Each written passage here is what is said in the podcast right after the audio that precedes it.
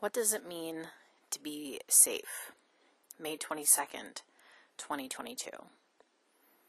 For a long time, I considered myself safe only if there was no presence of danger. That makes sense if you look up the word safe and safety in the dictionary.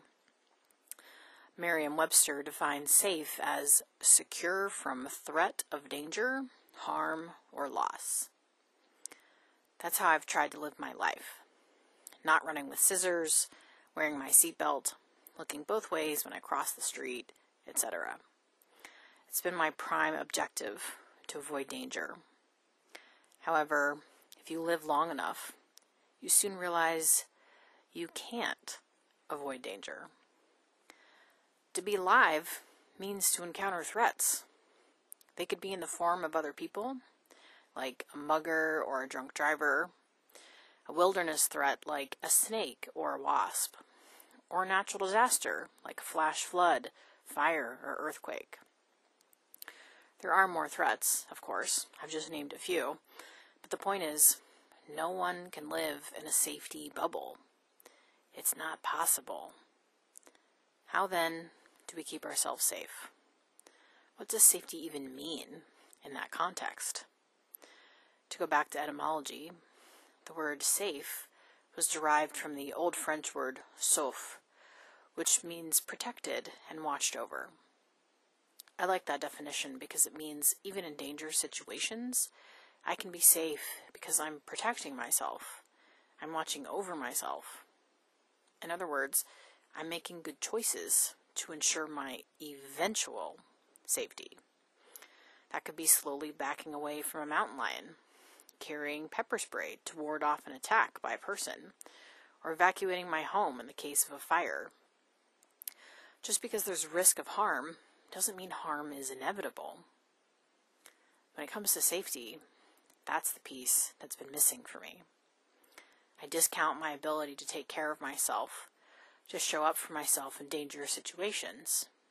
Instead, I've believed the worst possible thing will happen, and I'm helpless to prevent it. Um, not true. I keep a cool head in stressful situations, choose wisely, and prepare as much as I can in advance, like looking up what to do if encountering a mountain lion. That's called keeping myself safe.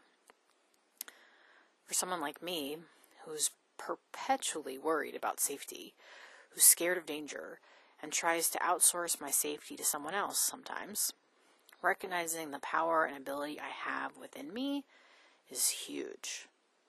That may not be you. You might be a person who already feels confident in yourself and your abilities. But for the person who identifies with me, the anxious scaredy cat, I hope you hear me when I tell you, you can do this.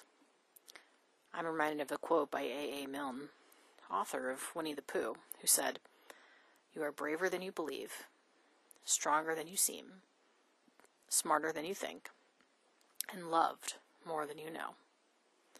Yes, we are. I don't know about you, but I often sell myself short. I don't want to do that anymore. Having an inferiority complex is also not accurate because, as my spiritual teacher says, a person must not suffer from an inferiority complex because that person and his or her friends and siblings are all the progeny of the same progenitor. They come from the same origin. That means I'm just as capable as anyone else.